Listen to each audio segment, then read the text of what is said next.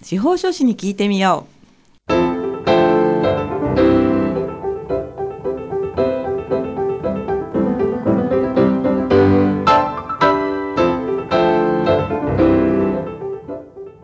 FM 大白をお聞きの皆さんこんにちは」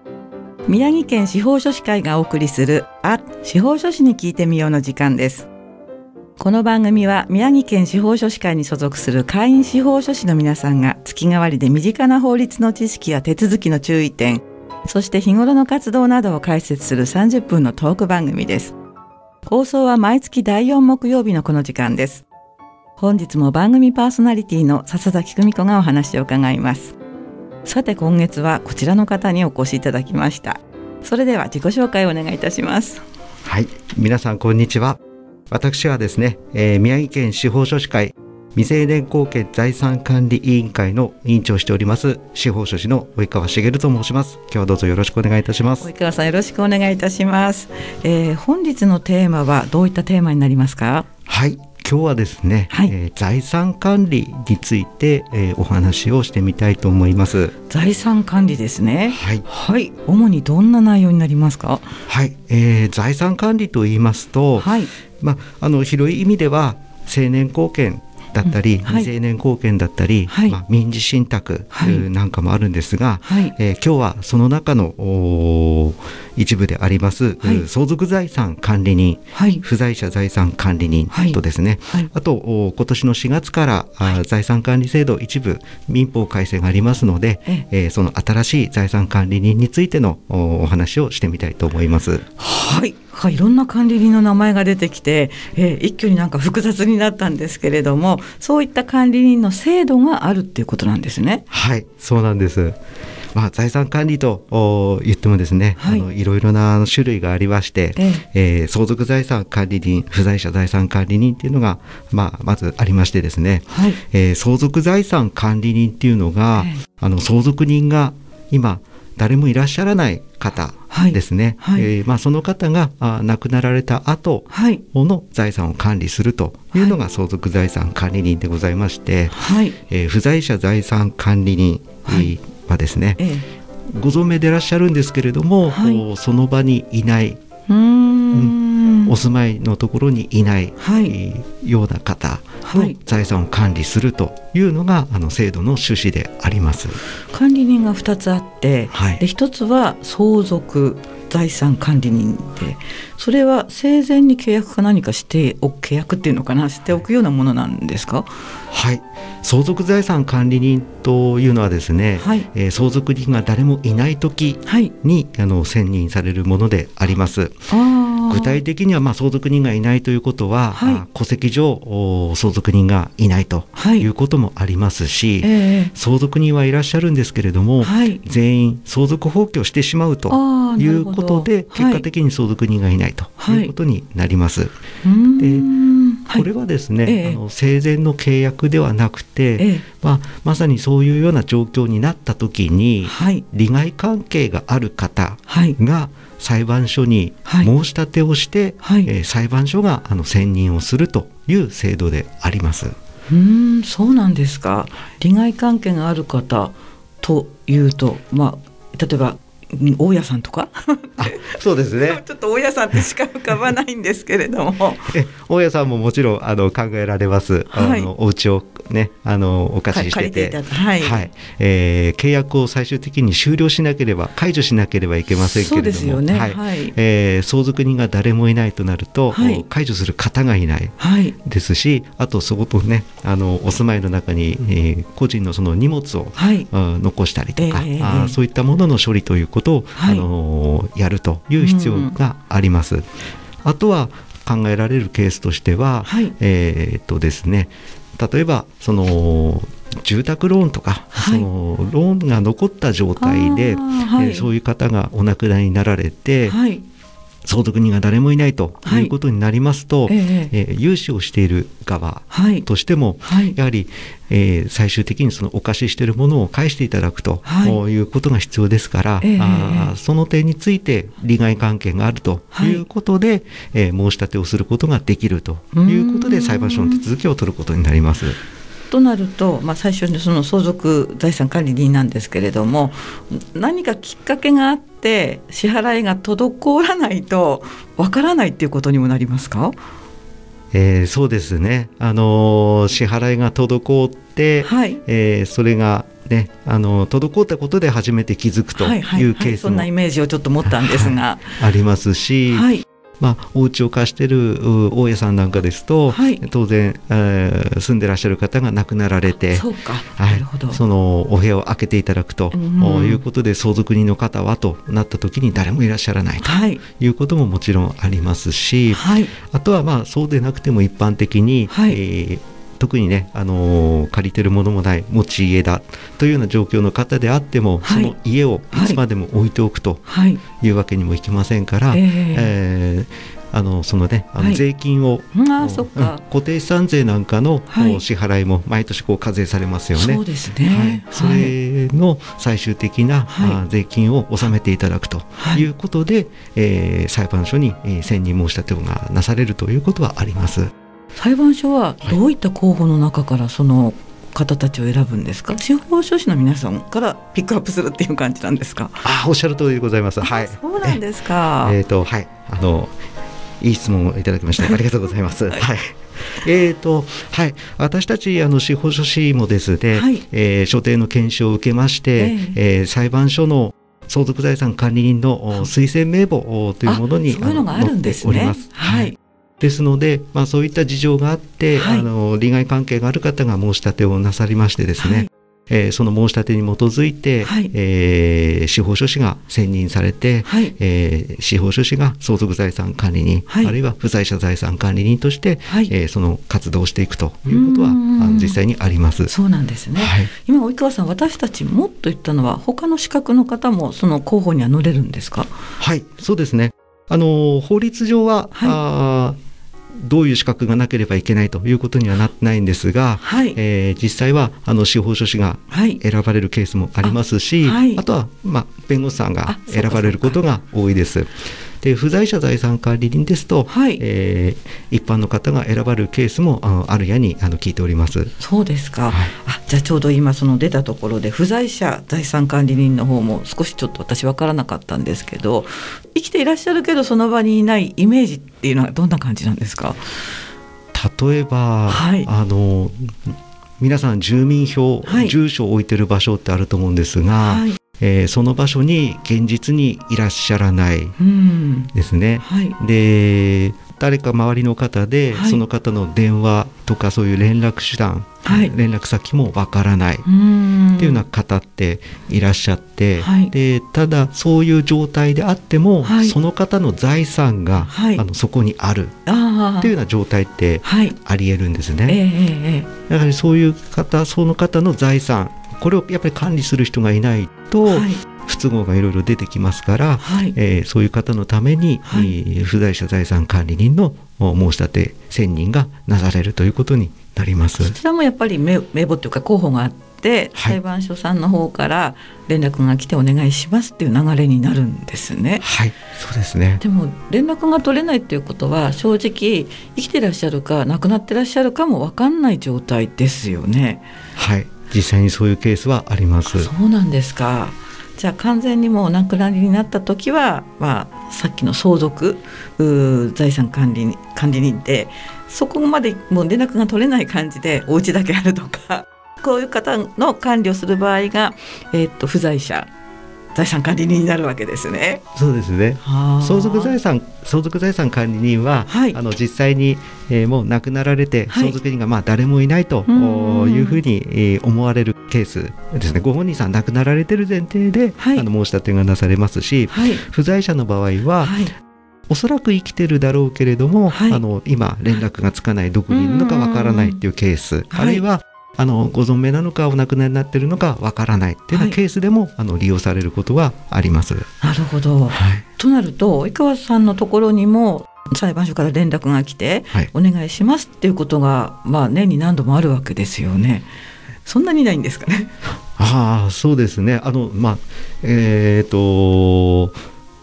私これまでに相続財産管理人をあの5件ほど、はい、就任いたしまして、就任というんですね、はい、不在者財産管理人は、あの1件あの就任をこれまでしてきております。ということは司法書士の方でその、まあ、届け出をしてる方であれば、まあ、大抵お声がけがあって何度かはやってらっしゃるというものなんですね。そうですね。あのそうですね。名簿の搭載、はい、所定の研修を、受ける必要がありますので、はい、えー、その研修を受ける。そしてなおかつ、はい、えー、その更新をしていくためにはいつどつどこう研修を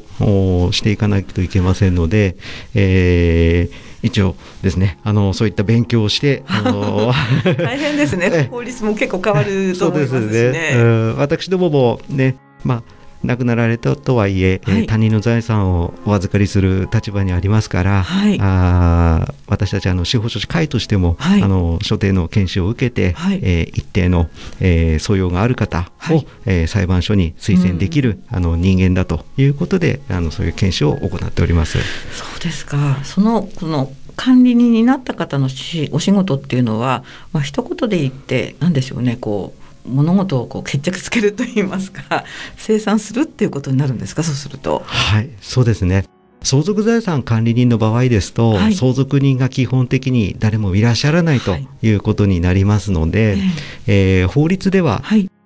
相続人がいない方の財産というのは最終的に国にそうなんですよね。なんかどなどなたかに伺った気がします。そうなんです。で、あの国に帰属するといえど、はい、えー、ご本人さんの預金口座とか、はい、あと私物とか、はい、お家とか、はい、もうそのままの状態で、ね、当然あの亡くなられて、はい、えー、誰もいないという状態になりますから、それを最終的に、はい、え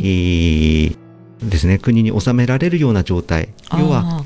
基本的にはそうです。基本的には現金化が中心になっていきますけれども、えー、現金化をして、はい、あとはその、ね、ご本人さんに関係する、はい、債権者ですね、はい、支払いをしてほしいっていう方がやっぱりいらっしゃいますのでそそそこからのスタートですもんねそういえば。はい、そういう方への支払いなどを対応していくことになります。そうなんですかあ今までなんかいろんな方にお話伺ってもこのお話もしかして私初めてかもしれないです。あそうですか。はい、ご新鮮にそうなんだと思って勉強になるものですね。ありがとうございます。ちょうどこの辺でですね、えー、番組も中盤に差し掛かりますので、まあ一旦、えー、リクエスト曲をおかけしたいと思います。今日は吉幾三さんの遠くへ行きたいにリクエストをいただいておりますけれども、何かリクエストの理由とかありますか？はい。あのまあ、いろんなあのご縁がありまして、はい、私も仕事で出張をあのすることがあります、はい。えー、ただ出張ですのでどうしてもあのお仕事の行き先に行って、えー、あとは戻ってくるっていうのが常なんですが、はい、ただその中でも、えー、いろんなあの町に訪れてですね街の雰囲気はいうん、大きな街は大きな街の雰囲気がありますし、はい、小さな町は小さな町の雰囲気、はい、あとその地方地方ですね、はい、えー、宮城県内でも雰囲気がねあの場所によってこういろいろあの雰囲気が違いますし、はい、あの県をまたいであるいは関東関西北海道やっぱりこう違う雰囲気があるということで、えー、ね、あのできればあの遠くへ行ってみたいなというあの気持ちをあの込めてリクエストしたいというところであります。そうですか、はい、雰囲気の違いすごいよくわかります。はい、ありがとうございます。では曲をおかけいたします。吉幾三で遠くへ行きたいです。はい、お送りした曲は吉幾三で遠くへ行きたいでした。遠くへ行きたいですね。やっぱりね。いいですね。そんな気持ちになりました。ありがとうございます。えさて本日は宮城県司法書士会から未成年後見財産管理委員会委員長の及川茂さんをお迎えして財産管理についてお話を伺ってます。及川さん後半もよろしくお願いいたします、はい、どうぞよろしくお願いします。さっきあの法律が変わるというお話をちょっと伺ったんですけれどもどんなふうに変わるんですか？はいあの財産管理制度の部分にあり関してですね、はい、えー、民法の改正がありまして、はい、えー、これまでの相続財産管理人と不在者財産管理に加えて、はい、新しいあの財産管理人の制度があのスタートします。それはいつからなんですか？はい、えー、令和5年4月ですから今年の4月からもうすぐですね。もうすぐなんですね。はい、なんです。うんどんなふうに変わるでしょうか？はい、えー、相続財産管理人これまであのいう名称でしたけれども、はい、えー、それがあの相続財産生産人という名称に変わりますそれは単に名前が変わるだけでいいんでしょうか？細かい部分変更点があるんですが、ね、基本的には相続人が誰もいなくて、はい、最終的に生産をして、はい、えー、国庫に、えー、国に納めるというところに関しては相続財産生産人という名称になります。その方がよりお仕事に近くなるお名前になるということなんですね。実際のそうですね。あの活動内容に即した名称に、はい、えー、なるのかなと思います。はい。それとはい、あとそれとですね、はい、あとは、まあ、あの相続財産の管理人っていうのがまたあるんですが、はい、これはあ遺産分割がされていない段階で、はい、えー相続財産の保存が必要な場合に、はい、えー、選任されるという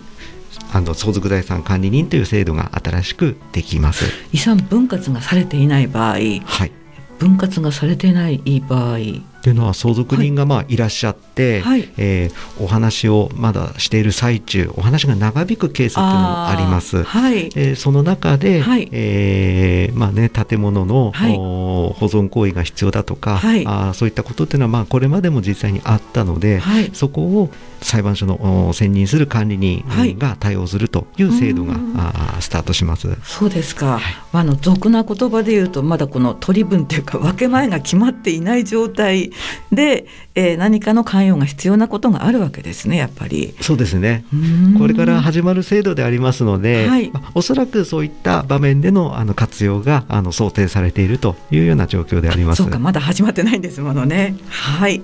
それともう一つ何か新しいあの役割というのかな管理人が出るということを先ほど伺ったんですけれども。はいえー、このほかあの所有者不明土地管理人、はいえー、所有者不明建物管理人ですね、はい、あと管理不全土地管理人、はい、えー、管理不全建物管理人という制度が発足します。管理不全、はい、不全ということは管理できてない状態ですか？はい、えーとこれまでお話ししてきました相続財産管理人不在者財産管理人というのはあどちらかというとその人ですね、はい、相続人が誰もいらっしゃらない方。あはい、あとはあ今連絡がつかないどこにいらっしゃるかわからない方という人、あのの観点での管理人なんですが、はい、あ今回新設されるこの所有者不明土地管理人などはですね、えー、その土地、対象となっている土地、建物が対象となっております。はい、はい、ですので、まあ、所有者があの不明であるということですね。うんうん、で他の財産が仮にあったとしてもえー、基本的にはその対象となっている土地の管理をするということでありますし、はい、えー、管理不全土地管理人、えー、管理不全建物管理人っていうのは所有者がいらっしゃってもその方があしっかり管理をしていないので、うんうん、例えば建物であればあ崩壊の危険があるとか。崩れてるみたいな。そうですそうです。はい。あのそのような、あの方のですねそういう方の財産を管理するという制度であります。そうなんですね。はい、でこれはやっぱりその今までの法律で賄いきれなかったところがあったからこその改正ということになるんですか？はい、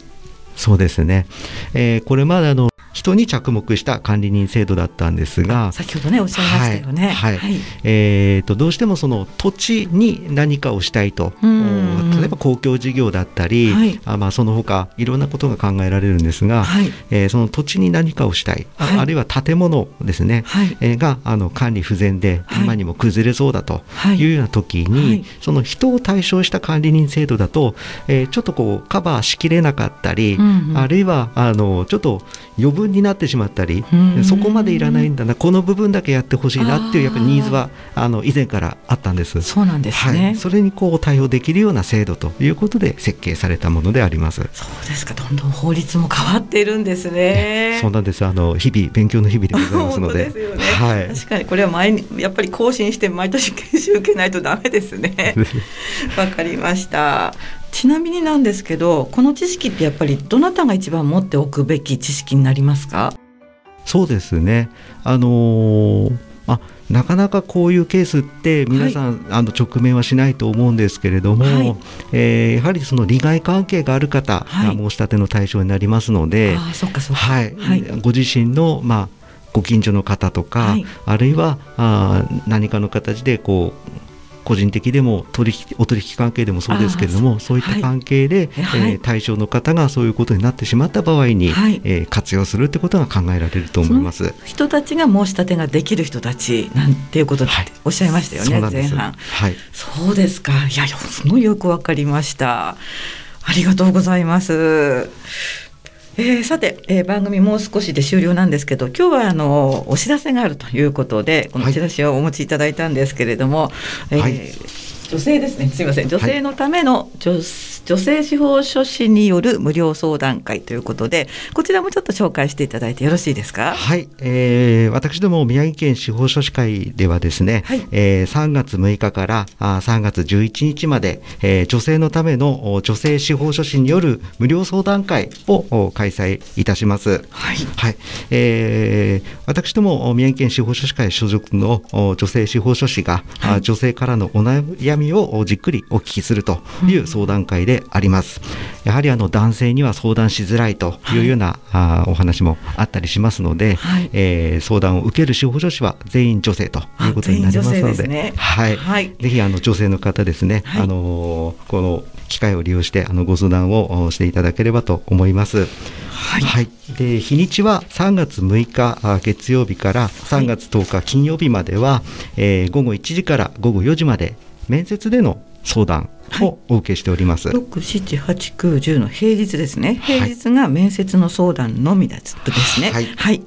そして3月11日土曜日はですね、はい、えー、午前10時からあ午後4時まで面接と電話での相談をお受けしております。これは予約が必要なんでしょうか？はい、面接相談に関してはあ予約が必要であります。はい。えー、予約はこれは番号これこの番号読んでも大丈夫ですか？はい。面接予約方法電話ファックスあ電話受付の番号がありました。じゃあ私の方から読ませていただきます。えー、面接をご希望する方の電話の予約の番号ですよね。はい。仙台ゼロ二二二六三の六七五五繰り返します。仙台ゼロ二二二六三の六七五五。お問い合わせなどもこちらで受け付けてくださるということですよね。はい。それと土曜日の電話相談専用番号これはいきなりかけてももちろん大丈夫な番号ということになりますよね、はい、じゃあ土曜日限定なんですけれども土曜日の電話相談専用番号は仙台022-221の6870仙台022-221の6870こちらは土曜日の専用番号ということになります、はい、以前あの会長の森田さんがこの今年じゃないかな去年だったかなちょっと忘れてしまったんですけれども女性のための女性司法書士による無料相談会のお話でやっぱりあ女性の方でよかったっていうふうに、えー、感謝されたことがあったりとかそれから相談したかったんだけどなかなか勇気がなくてででなんかこう新聞の告知の記事をですね1年間持ってらっしゃったっていうエピソードを伺って。やっぱりそのとてもニーズがある会なんだなということを、まあ、つくづく思ったということなんですよね。あのあれですよね、えー、司法書士会さんのホームページにも多分このお知らせってありますよね。はいであれば、まあ、ちょっとラジオでは聞き取れない方もいらっしゃると思い 思いますので、えー、主催の宮城県司法書士会のホームページ宮城県司法書士会で検索していただきますとおこちらに関しての情報が載っているそうですのでチラシなんかもありますか？もしかして。あはいあります。そうですか、はい、じゃあ多分チラシもあると思われます。ちょっと見ないで言うのもちょっとあれなんですけど思われますので、はい、えー、詳しくはそちらの方をご覧になっていただきたいと思います、えー、付け加えてあの、はい、3月11日の、はい、面接相談午後1時から午後4時まではですね、はい、えー、大崎市と石巻市にあります、はい。えー、私ども宮城県司法書士会の相談センターで、こちらでも面接相談をお受けしておりますのでえー、大崎市、あと石巻市周辺の方ですね、もうこちらご利用いただければと思います。はい、ありがとうございます。3月11日は電話面接なんですけど、その面接は大崎と石巻の相談センターでも行うということですね。6日月曜日から10日までは仙台の宮城県司法書士会館で面接相談のみということですね。はい、わかりにくいがご案内となってしまいました。詳しくはですね、宮城県司法書士会さんのホームページでご確認いただければよろしいかと思います。さてあの今日はいろんな財産管理のお話を伺ってきたんですけれどもやっぱりこう日頃いろいろお感じになることはあるんですが最後にこうそちらを伺って今日は番組を終えたいと思います。はい。そうですね。私たちあの、まあ、特に私なんですけれども、はい、まあ、相続財産管理人不在者財産管理人に就任をして、えー、活動していきますとですね、はい。まあ、いつもこう思うことがありまして、はい。えー基本的にはその本人と直接接することがない業務なんですよね。うんうん、確かに。はい、はい、でその中でまあご本人さんのおお家のなお家だったりの私物だったり、はい、まあ、預金とかそういう財産関係のお管理最終的には、うん、えー、相続財産管理人ですと国庫に納めるというところにこう進めていくんですが、はい、やはりその中でそのご本人さんが、えー、記録とか関係者の方のお話でしか私知ることができなくて、はい。えー、この方はね、まあどういうようなあの時代にお生まれになってあのどのようにこう、うん、えー、生活をされて、えー、晩年どのようなあの生活だったんだろうかと、はい、でどういうような性格の方だったんだろうなんていうのをね思いを馳せながら、はい、あのなんか処理を進めていくですね、まあ、そういったところになんか私いつも、えどういう方なんだろうと思いながらあの仕事を進めております。ああそういうことですか直接お目にかかるっていう機会がないわけですからね。ご本人さはそうですよね。そうですね。うん、目にかかってと思ってたんだろうっていう話は確かに聞いてみたくなるなと私も思います。お家の中のこの私物を片付けるということもありますから、はい、そうしますとあのものすごいこう年代物の家電製品とか、うん、あそういったものをこう拝見したり、まあ、それは最終的にこう片付けをするんですが、はい、えー、やはりねこの掃除機いつの時代のものだろうと、はい、あもうこの時代からじゃあここにあの生活されてらっしゃったんだなというようなところに、えー、いろいろこう思うところがあったりもします。非常に共感できるなんか深い話を最後に伺うことができて本当にありがとうございます。はい、いかがでしたでしょうか？本日は宮城県司法書士会からあ及川茂さんをお迎えしてお話を伺いました。及川さん今日はどうもありがとうございます。どうもありがとうございました。はい、担当パーソナリティは笹崎久美子でした。ではまた次回をお楽しみに。